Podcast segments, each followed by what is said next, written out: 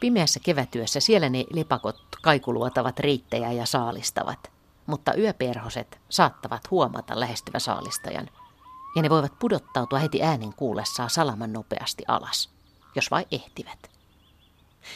Niin että yöllisessä ilmatilassa käydään yhä miljoonia vuosia vanhaa ilmataistelua evoluution huippuunsa virittämin keinoin. Emmekä me välttämättä tiedä siitä yhtään mitään ilman lepakkodetektoria, emmekä aina senkään avulla.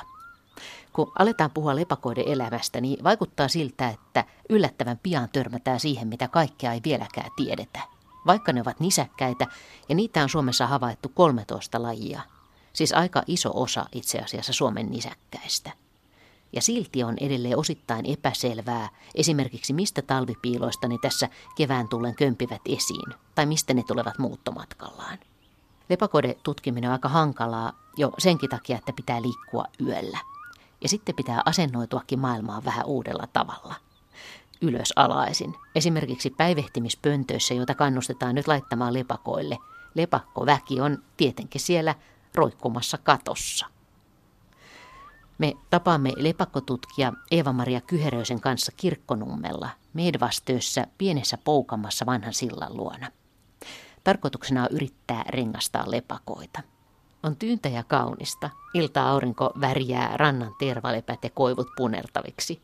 Ilta on täynnä lintujen ääniä, rastaita punarintoja, kurkkien huutoa. Yli lentää lehtokurppa iltalennollaan. Mutta on aika kylmä, eikä kovinkaan paljon hyönteisiä lennossa. Viritämme kuitenkin pyydykseksi lepakkoharpun aivan siihen veden äärelle ja sen vierelle seireenin, laitteen, joka päästelee lepakkoääniä ja houkuttaa niitä luokseen. Ja sitten alamme odottaa, että ilta pimenee. Lepakkoharppu toimii niin, että siinä on kaksi rivistöä siimoja. Siitä se nimi tulee vähän niin kuin harppusoitin. Ja lepakot lentää sitten kohti tätä harppua ja osuu niihin siimoihin – ne saattaa yrittää väistää, mutta yleensä eivät ehdi, jos lentävät siis sopivassa kulmassa tuohon harppuun nähden. Ja sitten ne putoo, tuossa on semmoinen kangaspussi, jonne ne sitten putoaa. Mutta tätä usein kannattaa pyydystystehoa parantaa sillä, että soitetaan vähän atrappi, eli houkutusääntä siinä harpun vieressä. Kun ilta tästä vähän hämärtyy lisää, niin sitten laitetaan seireeni soimaan. Kyllä joo, seireenistä soitetaan niitä lepakoiden yhteysääniä sitten houkutellaan lepakoita. Minkä takia lepakot tulee paikalle? Miksi se houkuttaa niitä? Ne äänet, mitä soitetaan, ne on yleensä tämmöisiä lepakoiden sosiaalisia ääniä, yhteysääniä. Ja ne tuntuu kiinnostavan niitä jopa yli lajirajojenkin. Että vaikka se on niin kuin vieraan lajin yhteysääntä, niin ne tulee silti katsomaan, että mitä on meneillään. Tuntuu kiinnostavan kyllä. Minkä takia ne lepakot ei huomaa tämän harpun siimoja? Onko nämä liian ohuita lepakon kaikuluotausäänelle? Periaatteessa lepakot voi kyllä huomata nämä siimat ja joskus näkee sitäkin, että ne saattaa tehdä väistöliikkeen tuossa siimojen välillä, että ne yrittää niin kuin päästä siitä läpi. Et usein se oikeastaan perustuu enemmän siihen, että se harppu on asetettu semmoisen paikkaan, mistä lepakot lentää. Niin kuin nytkin meillä on toinen harppupyydys on polulla, missä lepakot lentää. Tai sitten just osin siihen, että siinä on se houkutin ääni, joka on niin kiinnostava, että lepakko tulee siihen ja lentää niin lähelle, että putoaa sinne pyydykseen. Tämä harppu on sijoitettu tosiaan ihan tähän aika liejuseen rantaan, niin miksi tähän kohtaan? Tässä on ajatuksena se, että kun tässä lentelee vesisiippoja aika lailla tässä veden pinnassa, ja nyt sitten kun tämä harppupyydys on tässä ihan rannassa ja tähän kun laitetaan vielä sitä houkutusääntä soimaan, niin ne usein tekee semmoisia koukkauksia. Ja saattavat siis muutenkin koukata vähän rannan puolelle tai siirtyä rantametsään saalistamaan, niin, niin tämä on sikäli ihan otollinen paikka. Nyt odotetaan samalla sitä, että yö pimenee ja lepakot lähtee liikkeelle. Kuinka hämärää pitää olla?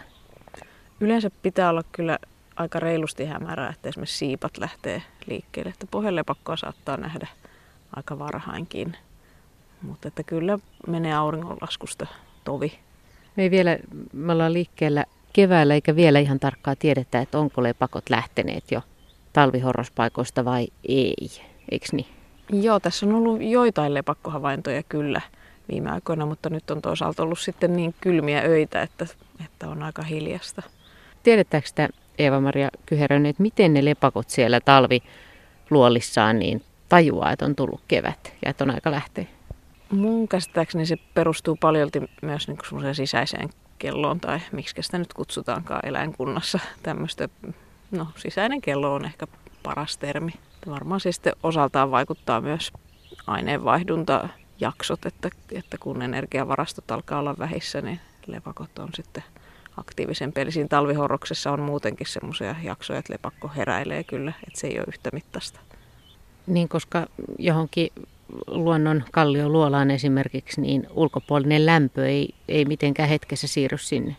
Ei, vaan niissä talvehtimispaikoissa on usein hyvinkin vakaat olot. Eli kesälläkin ne voi olla hyvin viileän kosteita. Et ovat toki lämpimämpiä kuin talvella, mutta, mutta tosiaan ei äkillisesti muutu niissä lämpötilat. No voiko se käydä kurkkimassa, että miltä ulkona näyttää, että kannattaako lähteä liikkeelle? Kyllä ne sitä tekeekin, että voi olla havaintoja lepakoista aika varhainkin ja sitten taas hiljasta. Tai voi olla myös loppusyksystä niin, että pitkäänkin ihan vuoden lopulle asti lepakot satunnaisesti käy saalistamassa, kun on lämpimiä öitä. Tai semmoisia niin kuin, no, loppusyksyn kohtuullisen lämpimiä öitä. Tiedetäänkö sitä, että lähteekö ne, niin kuin, vaikuttaako muiden lepakoiden toimet siihen, että lähteekö kaikki jotenkin samoihin aikoihin sieltä talvipaikoista liikkeelle? En osaa sanoa ihan tarkasti kyllä, että miten ne niin kuin toisten lepakoiden toimet vaikuttaa, mutta ainakin silloin kun lepakot on horostanut ryppäissä, niin varmasti vaikuttaa, että siitä on kyllä tietoa, että kun sieltä joku lepakko rupeaa heräilemään, niin kyllä se koko rypäs on aika pian hereillä, että varmasti semmoisessa ainakin. Mutta että jos sitten siellä talvipaikassa on useita lepakoita, jotka horrostaa yksittäin, niin välttämättä se yhden poistuminen tai liikkuminen ei vaikuta niihin muihin. Niin mitkä lepakkolajit sitten horrostaa ryppäinä vai riippuuko se paikasta? Kyllä esimerkiksi meidän oloissani siipat usein on ryppäinä, että vaikka viiksisiippalajeja näkee välillä isompiakin määriä. Pohjalepakka on useimmin yksittäin, mutta siitäkin näkee kyllä välillä isompiakin ryppäitä. Sä oot pitkään lepakoiden kanssa tehnyt hommia ja siitä pitkään puhuttiin, että ei tiedetä missä lepakot on talvea. Niin onko se tänä päivänä nyt suhteellisen selvää, että miten niillä talvi sujuu? Tai onko siinä paljon semmoista, mitä sä et esimerkiksi vielä tiedä? On siinä edelleen aika paljon selvitettävää, että esimerkiksi niitä paikkoja ei vieläkään tunneta lukumääräisesti kovin paljon. Tai jos ajatellaan niitä lepakoiden määriä, mitä niistä paikoista yhteensä talven mittaan ihmiset laskee, niin kyllä se on tosi pientä verrattuna kesäisiin määriin, että vielä olisi niin kuin paljon selvitettävää, että on, onko ne sitten lähinnä semmoisia pienen lukumäärän paikkoja, joita on paljon, vai onko sitten myös sellaisia tosi hyviä talvehtimispaikkoja, joista ei vaan vielä ole tietoa. Niin Keski-Euroopassa on suuria luolastoja ja suuria lepakkomääriä niissä, mutta Suomessa ei näitä luolia ole niin paljon. Ei ole, että ne on enemmän sitten ihmisen tekemiä. Toki niistä Keski-Euroopankin oikein merkittävistä paikoista osa on ihmisen tekemiä. Joo, ei meillä niistäkään paikoista, mitkä on hyviä, niin kuitenkaan ne määrät on, on yleensä kymmeniä, että yli sadan paikoista ei oikein ole tietoa. Niin että se on mahdollista, että suurin osa Suomen lepakoista niin onkin sitten ihan jossakin yksittäin, jos, jossakin missä. Siis missä ne sitten voi olla? No sitä on ainakin pohdittu, että vaikkapa pohjalepakon kohdalla, joka on hyvin karastunut laji, että kaikenlaiset kallion halkeamat ja raot, pienet mutta riittävän syvät, joihin on vaikea käydä kurkkimassa ja joita tuolla kalliossa kuitenkin riittää, että sen tyyppisissä tai sitten jossakin rakkakivikoissa ja muissa vastaavissa, mistä on vaikea käydä etsimässä. Me äsken kurkisteltiin tuohon tervalepän luonnonkoloihin, mutta semmoiset ei talvella käy. Ne on yleensä talvella liian kylmiä, että siellä ei lämpötila pysy plussan puolella. Miltä tämä ilta vaikuttaa sun mielestä, Eeva-Maria Kyherön? Ei täällä ainakaan pakkasta no, ei ole täällä tuota, pakkasta, että sikäli hautollinen, että lämpötila on ihan kohtuullinen. Että se oli tuossa vielä alkuillasta tuota, lähempänä 10 astetta, mutta nyt on varmasti jo jäähtynyt. Ja hyönteisiäkin on pikkasen nähty, että ehkä on mahdollisuuksia. Mä jostain on mun päähän jäänyt semmoinen nyrkkisääntö, että pitäisi olla jotain kahdeksan astetta, että lepakot lentelisivät. Ensin lentelis hyönteiset ja sitten lepakot, mutta onko tämä mikään oikea raja?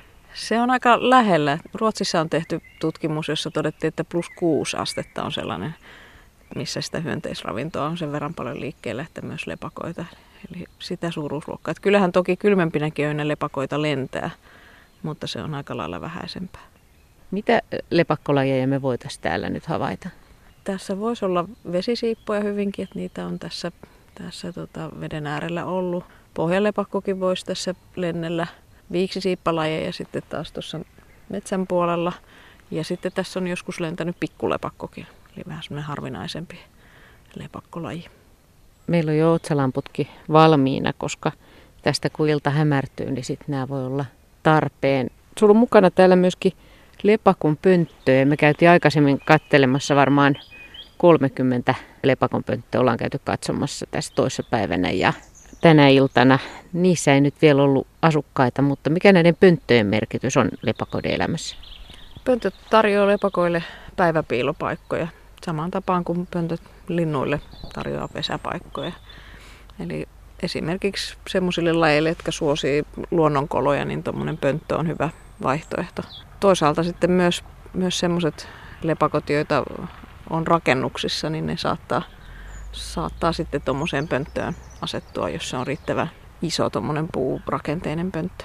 No mutta siis noissa pöntöissä ne ei sitten kuitenkaan pesi sillä lailla kuin linnut, vai? Ainakaan noissa tuommoisissa betonipöntöissä, joita, joita nyt on käyty tarkastamassa. Joo. Niin... Eli tämä tämmöinen pienen mökin näköinen pönttö tässä. Tämä on tämmöinen suippokattonen tai siinä on tuommoinen kupu ja sitten, sitten tota, tuommoinen pyöreä muoto ja no tässä kappaleessa on metallinen kahva, josta sen voi roikuttaa oksaan tai, tai sitten jonnekin seinälle. Joo, ja tässä pöntössä on sitten etuosassa tämmöinen ovi tai kansi. Ja tässä on kapea rako, ehkä kaksi senttiä korkea ja, ja joku viitisen senttiä leveä. Ja siitä lepakko mahtuu pujahtamaan sisälle. Siis mahtuuko se tuosta kolosta lentämään suoraan vai? Yleensä ne laskeutuu, että ne harvoin lentää mihinkään piilopaikkaansa suoraan. Eli ne laskeutuu. Mihin se laskeutuu? Se voi laskeutua, jos tämä olisi seinällä tämä pönttö, niin jopa sinne seinälle, mutta esimerkiksi tähän. Kolon alle, niin tuohon betoniseinämään. Joo. Ja siitä sitten kiivetä tuonne koloon. Tämä on Joo. avattava tämä pönttö, eli tälleen saa koko tämän etuseinän pois. Ja täältä nyt sitten näkee, että se on tuommoinen karhea pintainen tuolta sisältä ja lepakot saa siitä hyvän otteen ja usein ne sitten asettuu ihan tonne kupuun. Eli harvoin jäävät tänne pöntön muuhun osaan, vaan ahtautuvat aina tonne niin kuin kattoon. Niin, lepakopöntössä tosiaan katossa on asukkaat. Joo. Tarviiko siellä olla jotain semmoista karheita, mistä saa hyvin kiinni? No tässä ei varsinaisesti tarvi mitään erityistä olla, koska tämä materiaali on itsessään jo niin karheeta. Onko tuolla joku ampiaspesän jäännös tuossa pöntössä? kanta, kyllä, joo. joo. Sekin on siellä ollut katossa. Kyllä. Sitten tässä on sulla toinenkin pönttö tässä alla. Ja tämä onkin tämmöinen mittavampi. Tämä on, tämä on iso. Tämmöinen laatikkomallinen, vähän kuin joku valtavan kokoinen, mutta hyvin kapea postilaatikko. Joo. Joo. Tämä on tämmöinen hyvä malli lepakkopöntölle ja tästä löytyy myös ohjeet Luonnontieteellisen keskusmuseon eli Luomuksen sivuilta. Löytyy nikkarointiohje tähän. Ja me voidaan kurkata tänne Joo. sisään. Sisään nähdä, että siellä on tuommoisia väliseiniä tai välilevyjä. Niin me kurkataan tänne pohjaan ja tämä on tosiaan, täällä on niinku kaksi tuommoista välilevyä, jotka jakaa tuon kolmeen hyvin kapeaan osaan. Eli sinne sitten lepakot pääsee mihin tahansa näistä koloista ja voivat sitten vaihtaakin paikkaa. Ja mm. Tämä on niille mieluisa, siellä on paljon tilaa liikkua ja myös vähän lämpötilan mukaan esimerkiksi vaihtaa paikkaa. Tämmöiseen mahtuisi periaatteessa aivan valtava määrä lepakoita. Mutta Suomen oloissa toki on kiva, jos sinne saa vaikka joitain tai, tai joitain kymmeniä lepakoita. Jos sulla on tämmöinen pönttö, niin miten sä sitten tiedät, että asuuko ketään? No. Näkeekö sen kurkkimalla tuolta alta? Joo, nämä puupöntöt, tämän malliset on siitä kivoja, että, että tota, tänne näkee alhaalta. Tämä on siis avoin alhaalta, että vaikka fikkarilla katsoo, koska tämä on muuten aika tumma, että silmällä voi olla valosallakin päivällä vaikea erottaa sinne ylös asti. Lepakkotieteisellä yhdistyksellä on, on nyt tämmöinen kampanja tuhannesta lepakon pöntöstä. Minkä takia te haluatte kannustaa ihmisiä laittamaan lepakon pönttöjä?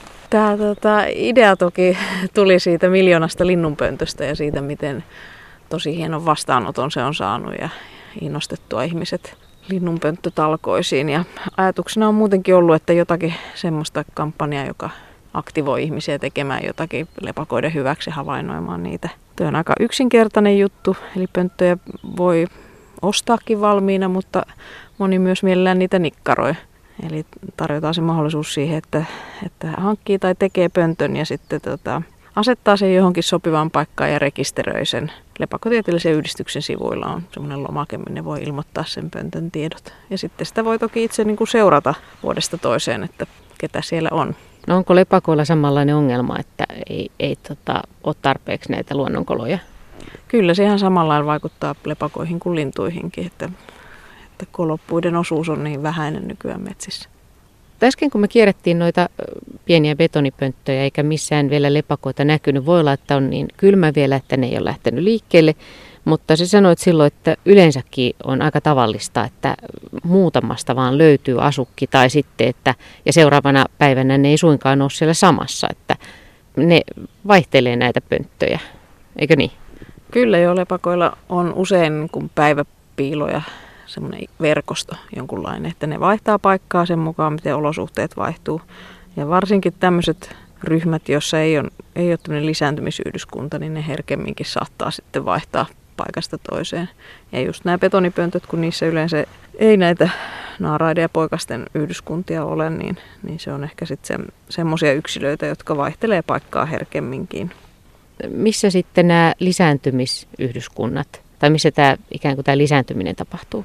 Lisääntymisyhdyskunnat on ilmeisesti aika paljon tarkempia just siitä, että ne olosuhteet olisi otolliset, että se on tosiaan lämmin se paikka ja, ja muutenkin niin kuin vedoton ja tasaiset ne olot. Että esimerkiksi tämmöiset isommat pöntöt on paljon todennäköisempiä, että sinne voi lisääntymisyhdyskuntakin asettua. Siinä on just se kerää aika hyvin lämpöä, jos on lämpimällä paikalla ja siinä on tilaa, missä vähän liikkuakin niiden olojen mukaan. Ja sitten toisaalta taas semmoiset lepakot, joita on rakennuksissa, niin, niin niissä on usein ihan lisääntymisyhdyskuntiakin, että jos ne jonkun ullakkopaikan on löytänyt, niin siellä monesti on lämpimät hyvät olot läpi kesän. No entä sitten se itse syntymisen tapahtuma, miten sitä usein pohditaan, että miten se lepakon poikane ei sitten putoa, kun se syntyy? Joo, siinä on erilaisia ratkaisuja, että esimerkiksi niin lepakko voi olla roikkua pystysuoralla seinällä tai seinämällä tai mikä nyt rakenne onkaan niin, että silloin pää ylöspäin ja silloin se saattaa sen poikasen niin napata lähäntäräpylällä semmoiseen pussiin. Tai joskus ne voi ilmeisesti synnyttää myös niin kuin vaakatasossa jossakin rakosessa tai vastaavassa, että siinä on monenlaista. Ja sitten toki ne, ne poikaset myös erittäin tarkasti osaa tarttua emoon heti synnyttyään, että se on kyllä myös niillä semmoinen luontainen toimintatapa. Niin, että heti kun ne maailmaan syntyy, niin ne tarraa tiukasti kiinni. Kyllä, joo. Mihin aikaan suunnilleen ne, tämä lisääntyminen tapahtuu? Suomen oloissa poikaset syntyy keskikesällä pääsääntöisesti, eli juhannuksen paikkeilla voi olla lepakon poikaset syntynyt, mutta siihenkin vaikuttaa lämpötilat. Et jos on tosi kylmä alkukesä, niin naaraiden kaikki aineenvaihdunta on hyvin hidasta ja ne on niin kuin päivisinkin semmoisessa, ei talvihorroksessa, mutta, mutta niin kuin elimistö on hitaamalla tilalla, että semmoista päivähorrosta. Ja silloin se voi viivästyä aika paljonkin, että poikaset voi syntyä pitkälti heinäkuun puolella. Mikäs Eeva-Maria Kyhänen, mikä sua kiehtoo, ei sitä varmaan voi niin helposti sanoakaan, mikä kaikki sua lepakossa kiehtoo niin, että sä jaksat niiden parissa puuhata ja täällä öitä valvoa? Kyllä, niissä on paljonkin semmoista kiinnostavaa ja, ja selvittämättä olevaa asiaa. Että aika monikin perus juttu tiedetään vielä aika huonosti, mutta nyt ehkä semmoinen uudempi mielenkiinnon kohde on monellakin lepakoiden muutto. Ja sitä on paljon nyt selvitelty viime vuosina ja varmasti jatkossakin, että kun meillä on muuttavia lajeja, niin minne asti ne menee ja milloin ne tarkalleen muuttaa, että milloin ne tässä keväällä saapuu. Ja no milloin ne, minne ne menee ja milloin ne saapuu? Näin just. No sitä me ei siis itse asiassa ihan tarkkaan tiedetä, että mihin vaikka pikkulepakko, minne asti se täältä meiltä muuttaa. Että kyllä niistä tiedetään noin muuten Euroopassa, että, että ne suuntaa ikään kuin, niin kuin kohti Ranskaa ja Espanjaa, mutta se, että minne asti suomalaiset pikkulepakot menee, niin emme tiedä. Ei ole yhtään rengaslöytöä niistä vähistä, mitä täällä on rengastettu. Ja mihin aikaan ne saapuu tänne nyt keväällä? No ne saapuu sekin vähän säiden mukaan vaihdelle, mutta toukokuun puolivälin jälkeen ehkä tyypillisimmin. Ja sitten taas lähtevät elokuun lopussa. Aika erikoista. Muutama kuukausi täällä pohjoisessa. Ei, kyllä, mutta niinhän se on joillain linnuillakin, että ei ne kauan täällä ole. Ilta alkaa hämärtyä ja kuun sirppi näkyy tuolla puiden latvojen takaa ja odotellaan hetki. Nyt on hyvä aika juoda kahvia ja laittaa vähän lisää villapaitaa päälle ja kohta otsalamput päälle ja sitten laitetaan seireeni soimaan ja katsotaan miten käy.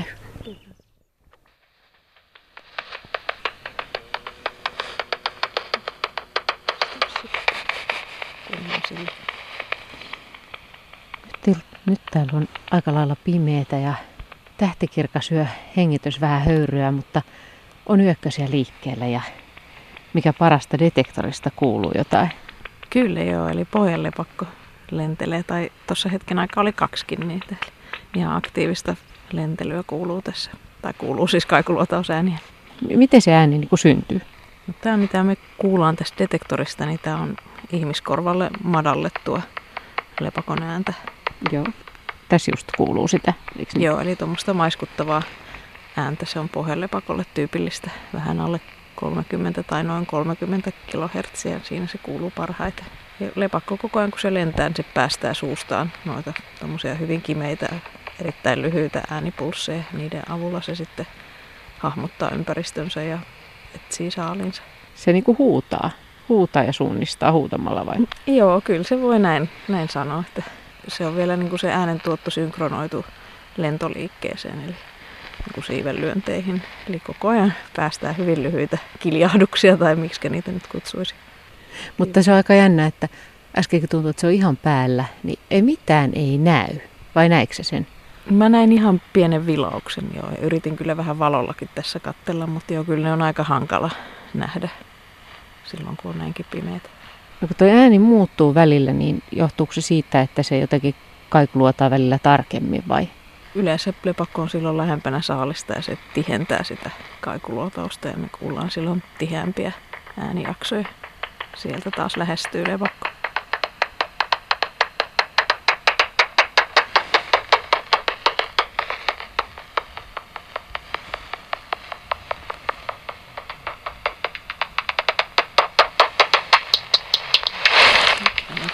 Okei.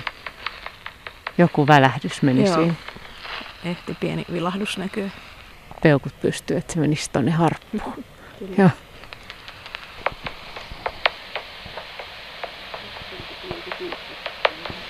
Lensikö? Joo, Okei, eli saattaa olla siippojakin liikkeellä.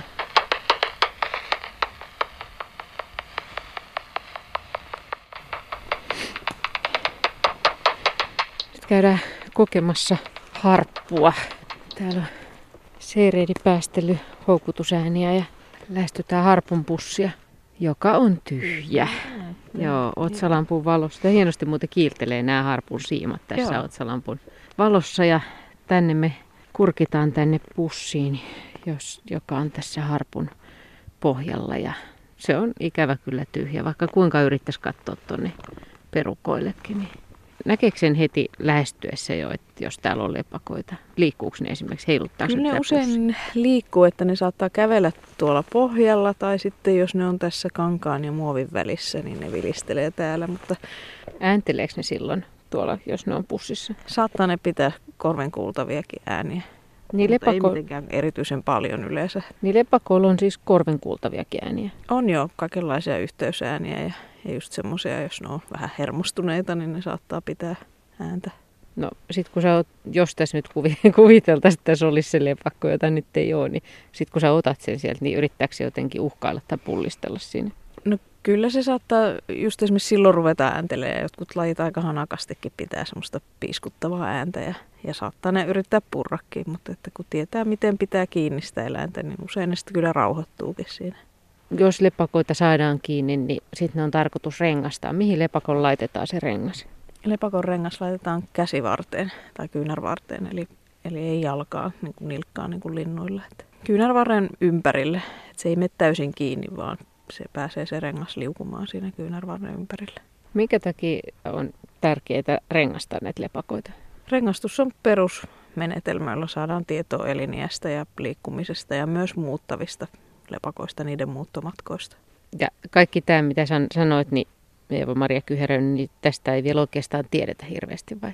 Suomesta ei ainakaan, että toki muualta tiedetään enemmän lepakoista, mutta suomalaisten lepakoiden liikkumiset tiedetään aika paljon huonommin. Ja esimerkiksi just muuttavista lajeista, niin meillä on rengastettu hyvin vähän pikkulepakoita ja niistä ei toistaiseksi ole vielä tämmöisiä uudelleenlöytöjä ulkomailta.